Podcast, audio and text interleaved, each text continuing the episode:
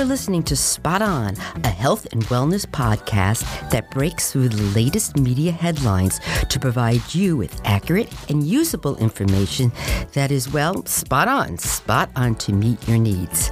I am your host, Dr. Joan Salge Blake, a nutrition professor at Boston University and the author of the college textbook called Nutrition and You, which is used in colleges across the United States and abroad.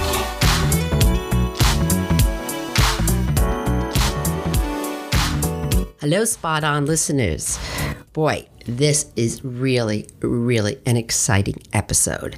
Despite the stereotype that eating disorders only occurs in women, in the United States alone, eating disorders will affect 10 million males at some point in their lives. This is the reason why I'm having this episode because I was blown away by that.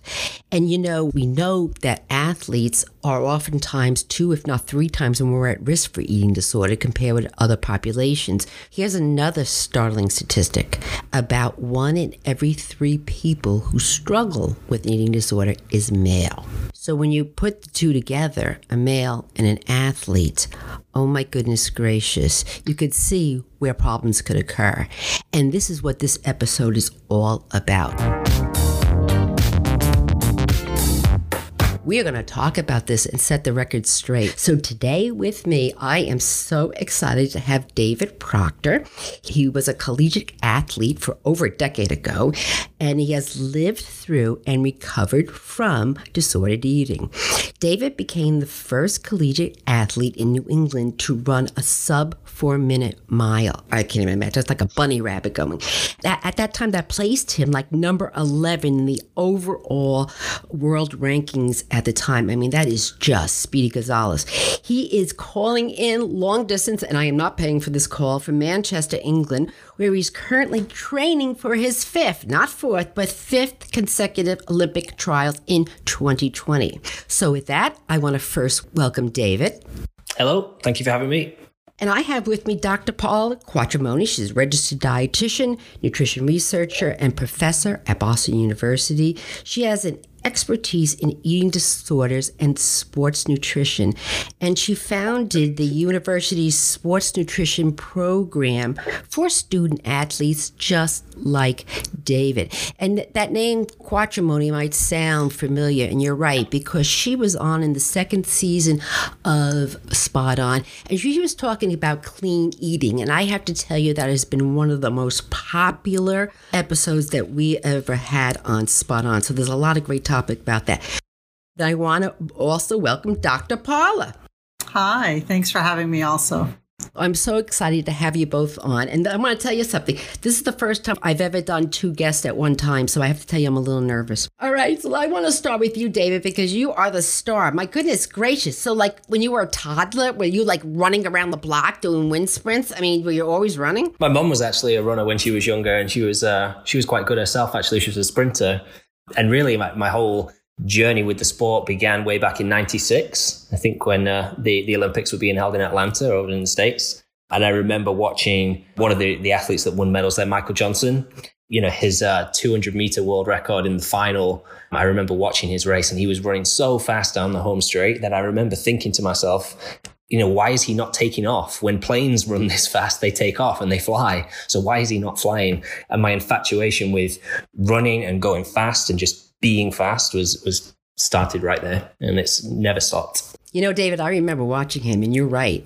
Wow, that that man can run. I mean, that I, I actually remember you brought that back there. So really, you know, leaf doesn't fall too far from the tree. So your mother is athletic and she ran, so that you got the bug in you, and you just had this dream. Then you're saying, "Wow, I'm going to go to the Olympics," and so you came to college. Did you get an athletic scholarship, or where did that all come about? Yeah, so I was one of the lucky ones, and I was awarded full scholarship at Boston University to come and compete for the team. Um, and I guess that came off the back of a, a, really good couple of years that I had towards the end of my high school career, where I was UK national champion. I was number one in the country. So I'm, i like to think that I had some credentials that, that Boston University liked the sound of. So I was, I was offered full scholarship and I never looked back. I didn't know that. Wow, we, have, we do have a celebrity here. Wow, that's great.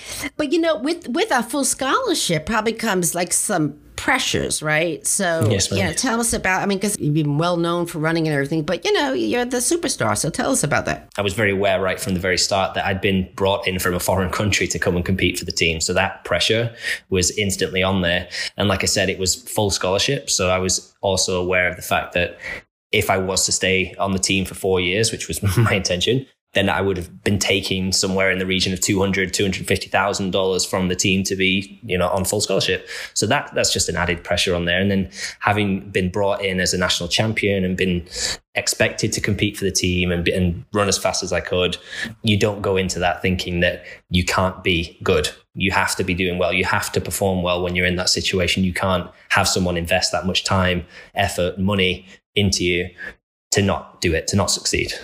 That's a lot of pressure, David. That is that is a lot of pressure. And when you when you say it like that, you're right. I can and then um, you know you you put that pressure on yourself, uh, but you know you're saying, "Wow, they're investing this all." So I can see how that could be really really a big focus and a big stressor. So what happened when you started, you know, running for the team? Um, so you know, like I said, I, I'm trying to build up my training and I'd never been training at that level before. I've been very lucky to be very athletically gifted and be able to compete without having to do too much training. So, you know, there was a physical stress to that, which was causing a lot of, of worry in my head that I wasn't going to be capable of doing what I was asked to do. I had my family pressures because obviously everyone was looking at me and saying, he's gone off to do this American dream and be an, an athlete. He's going to go to the Olympics and he's going to do well. And I had that in the back of my mind all the time, just everything I did. And I came from a family as well where I had a mom that would really look after me. She did everything for me, right down to doing all my cleaning and cooking my meals for me. So I'd never had really any of my own experience in making my own meals and making my own nutritional choices.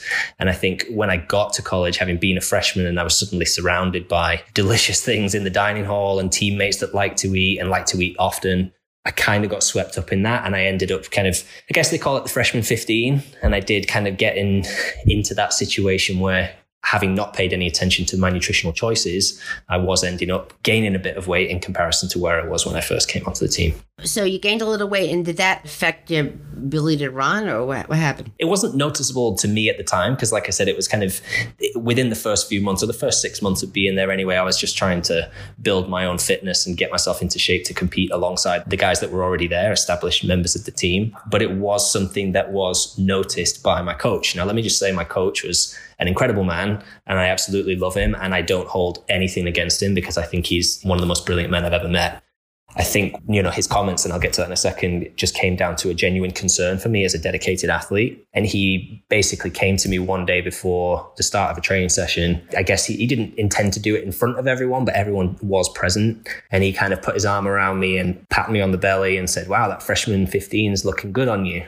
So instantly at that point, think of me as being under so much pressure to perform from myself. And I wanted to be the very best I could be. That was the very first time that I'd felt like someone was telling me I was was failing. And that really hit me and really did hit me hard. And that was something then that I really, really struggled to, to kind of wrap my head around. I could see how that can affect you as an athlete. I mean, here you are, you know, you want to be, you know, physically active and, and able to run faster. So to me, the, the interpretation that you had the freshman 15 meant to you, what did that translate to you that he was saying? You're not doing your job as an athlete on this team and you're a failure. And so, wow, that is a mouthful. and so what what happened? What, you know, what did you do after that? Literally stopped eating. Oh my God. Yeah. And I look back on it now, and every time I tell this story, I cringe about it because it was probably not the most sensible thing to do. I can feel Paula cringing as well.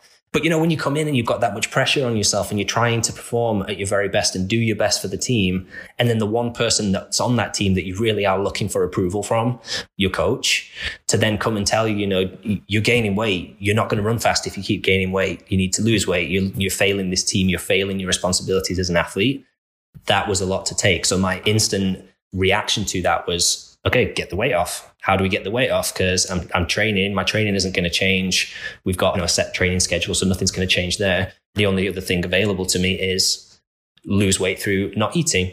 And it, you know that just seemed to be an instant change in my mind, and I was so committed to doing it. I want, I didn't want to be a failure for the team, and I wanted my coach's approval. I literally stopped eating, and I think over the next I want to say two weeks, I think I dropped about 25 pounds. So it was, uh, yeah, I, I, was not very energetic by the end of that, put it that way. so after you lost all that weight, did that affect your ability to run? Was your timing off? Were you slower when you lost all that weight? Do you know, honestly, I think it actually, to begin with anyway, kind of made an improvement. And my, my coach was impressed with what I was doing and he was happy with me. And he, we kind of had another conversation a few weeks later where he said, Yep, you're looking much better now. You're back on track again. So there's some positive feedback for me. To begin with, yes, you know, you lose a bit of weight and you start to run a bit faster. But when you don't eat that length of time consistently, your energy levels just generally drop and my motivation was dropping. I didn't really want to go to school. I didn't want to go to my classes. So it, it wasn't even just my running that was starting to suffer eventually. It was everything. Right. That's the interesting part about it. Initially, you did get better. So it was like, oh, wait a minute, maybe I'm onto something. But then eventually it's like, whoa, whoa, whoa, whoa, whoa. At what point did you like get to the point where like, okay, I can't continue to do this? What happened? So initially, when you start doing this, and I'm thinking, you know, this is something that I have to do as a dedicated athlete. Like if I want to be the best, I have to weigh the right amount. I have to get myself to a weight that is that is good enough so I kind of proceeded down that road and I was doing that. And like you say, all this positive feedback, my coach saying, well done, you're looking good. You're doing the right, you're doing the right thing. You're losing weight. You're nice and lean. You're going to run nice and fast. Then you start getting positive feedback from all your friends and your family as well. Because when they look at you and they haven't seen you for a few days or a few weeks and they say, wow, you're looking really trim. You're looking really good. You got, you know, your muscles are popping out of your skin. You look really good, really fit, really healthy. That is also then extra positive feedback that's outside of the athletics because I don't, I don't, you know, it doesn't really matter to me what I look like at this point. But if people are giving me that positive feedback, then I'm going to take it on board and say, yeah, this is the right thing to do. So I continued doing that, continued with that behavior and ended up seeing out the, the, rest of that semester and going home for Christmas break. You know, my training at this point was building up and building up. And I remember Christmas Day just thinking to myself, you know what? It's Christmas. This is what we do at home. I'm just going to eat as much as I like. And I did. And I indulged and it was fantastic and I loved it. The two and three days after that, I decided that I'd really let myself go on Christmas. So I had to kind of make up for it and catch up the calories that I'd gained and I had to purge them. I didn't eat a thing then for two days two days straight. And then on the third day, based on the training schedule that I had, I had a, a, really long run to do. I think it was something like 15 or 16 miles that I needed to do on, on day three after Christmas. And I got about 20, 25 minutes into that run. And I don't remember what happened from there because I ended up passed out at the side of the road. And I remember waking up with an ambulance near me and two or three cars around me because I'd literally been running down the street and people had seen me just fall down I, I passed out and blacked out, and I woke up. Remember. All I can remember first of all is the pain in my knee because I landed on my knee, but also just how tired I was and how I just wanted to sleep. I was just exhausted, and it just it was one of the worst feelings that I, I can remember. Just because, you know, I, I remember thinking that if you get to this state, you're in trouble. You have not got control of this anymore, and it is running your life. Because if you're letting yourself starve for two days and then trying to run 16 miles on a third day after that, you're not in control of this anymore and you need help. Dr. Paula. Yes. now I'm bringing you right in at the, the key point here. Dr. Paula, tell us what went wrong. What happened to David? Well, that honeymoon period that he talked about where, you know, you're sort of feeling superhuman, like you've got everything under control with this dieting and restriction and losing weight and you do start to see your performance take off in the direction that you hope for it doesn't last for very long and ultimately there's a crash and burn part that comes because what often is entered into as the secret for success very quickly becomes sabotage. And that's what happened to David. And your body can only function without the proper fuel for so long. So he was in the situation of energy deficiency. It's a syndrome we now know. Is called relative energy deficiency in sport which was only published in 2014. So we didn't even know about this back in 2004 when David was a freshman at Boston University. And most of the thinking about eating disorders and eating disorders in athletes was all towards female athletes in this condition called the female athlete triad. So most people were not looking for this in male athletes, and it wasn't on many people's radar screens, certainly not coaches, certainly not athletes. And so, you know, you go from really thinking you're this invincible, strong athlete who's at the top of their game and they're doing everything committed to their training. But if you don't have the nutritional foundation and all of those pieces in place, what David just described is what happens. Like your body starts to shut down and it's going to fail on you. And so all of what David experienced and, you know, the passing out was a facet of that chronic energy deficiency of a situation where he was overtraining and underfueling over a period of months. The good part of the story was that David and I actually met in early October of his freshman year because I was brought in to give a lecture to the entire cross country and track team. And so quickly he realized that I was someone that he could learn something from about nutrition. Even though he really wanted to learn how to control his diet and restrict it even more, you know, it was a wonderful connection that we made in that venue because we started to work together one on one for individual consultation. And so between that time of October and then that incident David just described at Christmas time, he was experimenting a lot because he had had that earlier experience in the interaction with his coach. He was on his weight loss trajectory. He was very restrictive with his eating and he was starting to work with me to learn more about nutrition. But, you know, that doesn't happen overnight. And athletes tend to really experiment to see how close to that line can I get where I'm starting to do a little bit of what the nutritionist tells me, but I'm also really driven by this weight loss goal.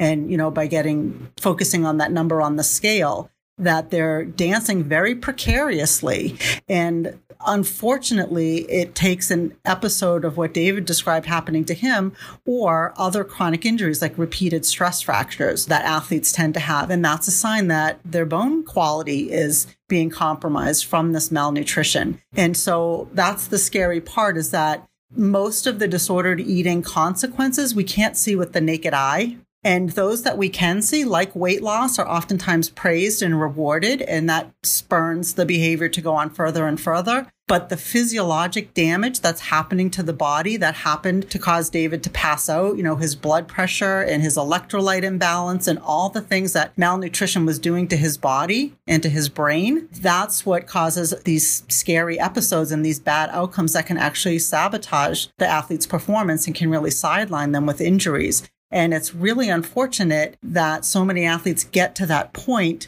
before there's any attention drawn to the risky behaviors around food restriction and overtraining. That is what, you know, leads them to that point where their body starts to shut down and break down. This is a reason why we had David and we have Dr. Paula on here because David experienced this. It was not fun, and let's help somebody else to avoid this. And David, it must have been frightening for you also, or maybe uncomfortable to meet with Dr. Paula and she's saying to you, okay, you got to eat more meat, more healthily. And you're like, but I want to be lean. I want to run fast. That must have been horrific. Yeah. And I mean, when Paul and I first started getting together and talking about this, she to me was my magic bullet because I was looking for someone that would kind of give me the information that I needed to arm myself and do this correctly. Because what I was trying to do was lose weight, as much weight as physically possible, whilst also staying strong and healthy. Now I know that those two things cannot possibly go together. But Paula was that magic bullet for me because she would know, you know, she would know how to do this. She would know how to get my weight as low as possible and she'd keep me strong and she'd take every step that I would need to. In the initial stages, it's difficult then to trust someone because she wasn't saying what I wanted to hear. And what I wanted to hear was, yeah, do this, do this, eat this, don't eat that, and you'll run a world record. And it wasn't the case. It was kind of, you know, this weight loss that you're trying to do is is ultimately not going to be a good thing. And, and when she's not giving you the answers you want, it slowly takes some time to trust. But after this episode, and I realized wow, Paul is actually telling me the truth. Maybe she does have my best interests at heart. Maybe she does care. Maybe she will help me as long as I listen to what she's actually saying. And that's really where it evolved from there. Instead of being someone that I was trying to use to get what I wanted, Paula then became someone that I trusted with absolutely everything she said. And even though it was difficult for me to take the steps that she was recommending, we also worked on ways that I could take those comments on board and try and step by step, slowly anyway, do the right things about, about my weight instead of trying to just lose it all. You know, you, you said something, you repeated yourself twice in what you just said the word trust. Mm-hmm. And that's to me sounds like the key. Like you trusted her, her advice, her expertise. And you know, sports nutrition, sports dietitian, that's a challenging field. We've done an episode on what to eat before, during, and after you work out, which is really fabulous. But this level is a whole nother level, Dr. Paula, because it's not just sports nutrition, but we also have the eating disorder going on top of it. Right. And the eating disorder doesn't want to trust anyone. It wants to isolate the individual and push away. That's why eating disorders are so toxic to relationships, whether it's with a parent or a partner or a roommate or teammates, because it wants to isolate you. And so trust is sort of the antithesis, which is why it's so crucial to the treatment because David and I went on to work together for the entire six years. He was at Boston University. We still working together to this day and, you know, are spreading the word. And that has grown from that trusting relationship because he did put his trust in me and he went on to prove to himself that he could trust his own body because he couldn't do that in the beginning. He thought his body was failing him and that he had to control and punish his body, for example. If he were indulgent by eating lunch, for example, like he had to punish his body for that. And he didn't trust that his body knew how to regulate that in the face of how much mileage he was doing and how much food it really needed. That's why one of my biggest soapboxes these days is why every athletics department in any collegiate or university program must have a registered dietitian in it. Because if I wasn't there with my door open for David to walk through initially, but also my biggest job was to get him to come back every week. And I needed to be there with my door open to go the distance with him because that kind of trusting relationship doesn't happen overnight. It doesn't even happen over a period of months. It happens over a much longer period of time. And that's why we need dietitians there accessible to the athletes, not somebody who comes in once a while and gives a lecture and is gone. Because anybody can pick up a sports nutrition textbook and read, you know, oh, I should eat this and I should eat that. But the real life obstacles and barriers and the mindset that athletes have that doesn't allow them to implement that information, that's the work that the dietitian really needs to do with the athlete. Remember how I started this whole episode? I said that David became the first collegiate athlete to run a sub four minute mile. So that came came after being with Paula. That's right. That was in his junior year. That's right. So, really, David, it's all about Paula, isn't it? right. it's all about Paula. Yeah, it always has been. yes, this is where I was going with this episode. Okay. so, really, and that's an important point. Let me point this out, Joan, because the exciting part about David running that sub four minute mile, like it was epic, right? And that is so exciting. But the part that I brag about, and I always like to have David remind people of, is that he achieved that at a weight that was 15 pounds higher than the target weight he had in his mind that he thought he needed to be to be the best runner. So 15 pounds restored. And he achieved that epic achievement. And I say to him, David, do you think you could have achieved that at that low weight that you were struggling so hard to get to at his height of David? What are you, six one, six two, right? Okay. Could you have done it at that low weight? And your answer, David? Is absolutely not. And let me just say as well, I think it's actually 25 pounds, not 15. uh, it, what also is interesting is that I weighed more at the four minute mile than I did the day that my coach patted me on the belly. Wow. And I remember reminded him of that afterwards as well. So, I mean, what I was doing with myself when I was losing that weight was basically killing all strength because you're just weak every day. You know, you wake up, you don't eat breakfast, you don't eat lunch, and then you try to go to training and you try to race.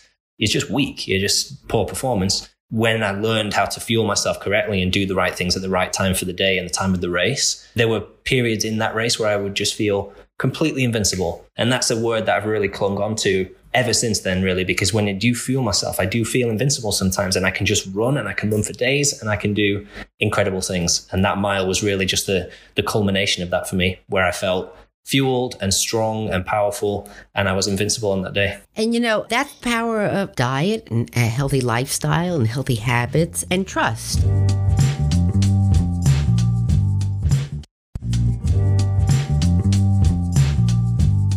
Dr. Paula, tell us men and eating disorder. That statistic I started with, you know, 10 million males. Like what? Like I'm scratching my head on that. Obviously, that doesn't shock you, but it shocks me. What's yeah. that all about? Yeah, and the rates in males are climbing. And the truth is, is that there's a whole lot of undetected, undiagnosed, and untreated eating disorders in the general population, but also in males because there are so many barriers and there's a lot of stigma associated with eating disorders that cause men to, you know, suffer in silence. A lot of people don't know that athletes get eating disorders and a lot of people don't know that males get eating disorders. You know, I've even heard coaches say, "Oh, well, I coach male athletes. I don't need to worry about eating disorders." And yes, you do. And so there's a lot of misperceptions. There's very low awareness. There's very low amounts of education and public education about this. And so when males start to experience some of these signs and symptoms, they don't know that it's an eating disorder. Or even if you were to Google it and you look up eating disorders and it starts talking about,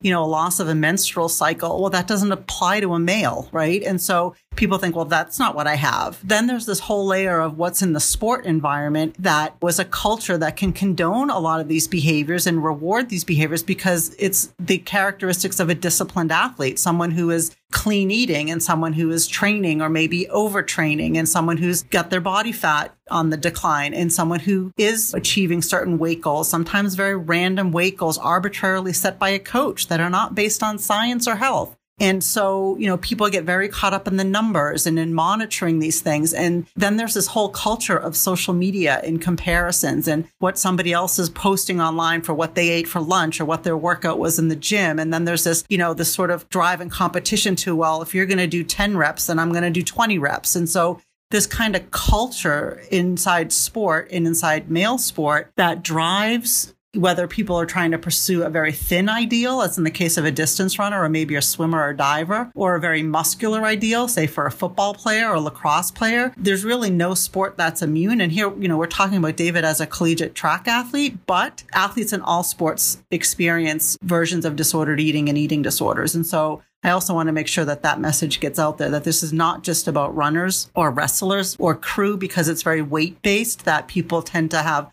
a little bit more maybe awareness to have their radar up for that. But in general, especially with males and male athletes, a lot of the disordered signs and symptoms fly under the radar screen and sometimes are really endorsed and condoned in the sport culture. And that's the part that can get really challenging. Like even the overemphasis and focusing on weight and a number on the scale, like that doesn't tell the athlete that they're gaining muscle mass. When David came to BU, he was running more miles than he ever did. Of course, the scale is going to go up because he's adding muscle to his frame. That's why even being able to work with sports medicine professionals that are willing to do a body composition assessment. And, you know, that was another very validating piece to show David that yes, the number on the scale is going up, but your percent body fat is so extremely low that you can't afford to lose another ounce of body fat because at that point, your hormones and your testosterone are going to take a hit. And that means a guy is going to lose his sexual function. And those are bad consequences that nobody wants to see happening. But most people don't understand that, that just because a male doesn't have amenorrhea, it doesn't mean he doesn't have hormonal challenges that result from malnutrition that are going to be of serious concern. David, what year was this when you were at the university? Uh, 2004 to 2009. Yeah. Now, many colleges, in fact, pro athletes have registered dietitian, nutritionist, sports nutritionist on their team just for this reason because they've learned about this that, you know, if you want to be a Ferrari, you got to put good gasoline in the tank there. So poor David had to pave the way for us to get here. And luckily he met Paula. But I think with all the research on this, you know, people are really trying to, are understanding this. And, you know, I think about that, David. Thank goodness you ran into Paula not only in your collegiate years, but look at you. You're still running. You're still training, right, for the Olympics? I'm doing my best, yeah. I'm a little bit older now, so not quite as well, but yeah, I'm still doing it, still trying. Listen, I smell gold, honey. That's what I smell. I hope you're right. That'd be great. Uh, Dr. Paula, so if you feel somebody that's listening to this and feels that, gee, you know, this is sounding mm, familiar, I'm like, what should they do? Who could they, where can they seek out a sports registered dietitian to help them become another David? Yeah, certainly if you're a collegiate athlete, you want to see if there is a registered dietitian in your athletics department. I'm sure that if there are, you will know about that person because they're out there doing great work. Also, you can turn to someone in sports medicine, like a sports medicine doctor or an athletic trainer. You know, we're trying to educate coaches and strength and conditioning coaches so that they also know that it's their responsibility to build relationships with dietitians in the community. So if there's not a dietitian on your campus or inside athletics, there might be one in private practice in the local area or at the local hospital. Or if you happen to be at a place like Boston University where we have a nutrition program and there are grad students who want to get involved working with athletics. So through fueling stations and whatnot, see what's available on your campus, reaching out also to mental health. There might sometimes in athletics, they have sports psychologists or mental health therapists, even if they don't have a dietitian, that's a great door to walk through also. If you're out there in the community and you're more like an adult athlete or a recreational or you competitive running club, you can go to the website for the Academy of Nutrition and Dietetics. It's eatright.org. And on their landing page is a search engine for find an expert and you can put in your zip code and you can search by specialty for sports nutrition, eating disorders, GI disturbances, whatever you're looking for. And it will give you the names and contact information and websites for dietitians that meet that criteria within like a 20 mile radius of your zip code. So that's a great resource, but don't suffer in silence and don't wait until your body falls apart or something devastating happens. If you're concerned or you see warning signs in, you know, a teammate or someone that you care about, act on that. Don't be afraid to say something. You want to tell the person that you care and that you're really concerned about them and just stay very focused on what you've noticed and what you observe. Try not to make those comments about their weight and try to make it more about like, you know, I've noticed you seem really sad lately, or I notice when you, you know, you show up for practice, you just seem like you're really wiped out and exhausted. Like, what's going on? And just try to, without diagnosing them or accusing them of anything, just say that you're noticing that they might be having a hard time and see if they'll open up to you because we have to connect people to help. We need to destigmatize mental health and we also need to destigmatize eating disorders and say, you know what? These situations happen to athletes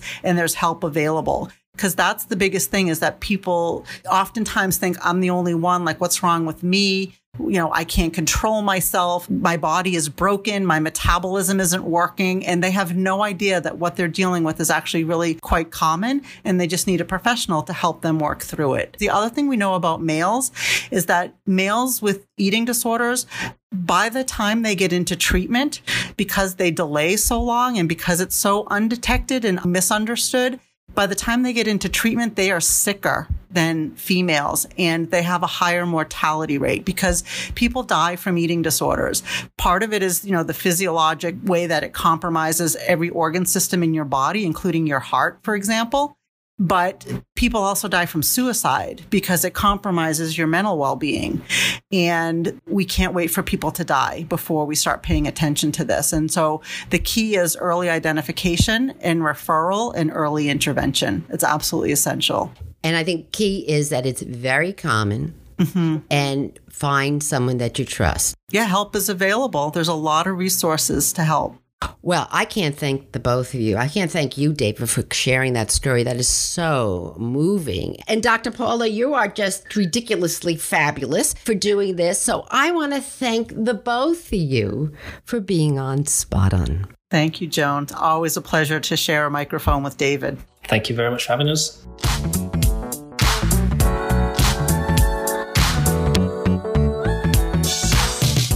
On is supported by the Boston University Sargent College's Master of Science degree in Nutrition program. Log on to bu.edu to learn more about this fabulous nutrition graduate program. Thank you for listening to Spot On. If you enjoyed this episode, don't forget to subscribe on Apple Podcasts, Spotify, or wherever you get your podcasts. This way, you'll get every new episode every week. And by the way, leave us a nice review. And can you also like us on our Spot On Facebook page and suggest topics for future episodes? Please follow me on Twitter and Instagram at Joan Blake. And oh, by the way, can you send this episode to five of your friends? Do I ask a lot of you?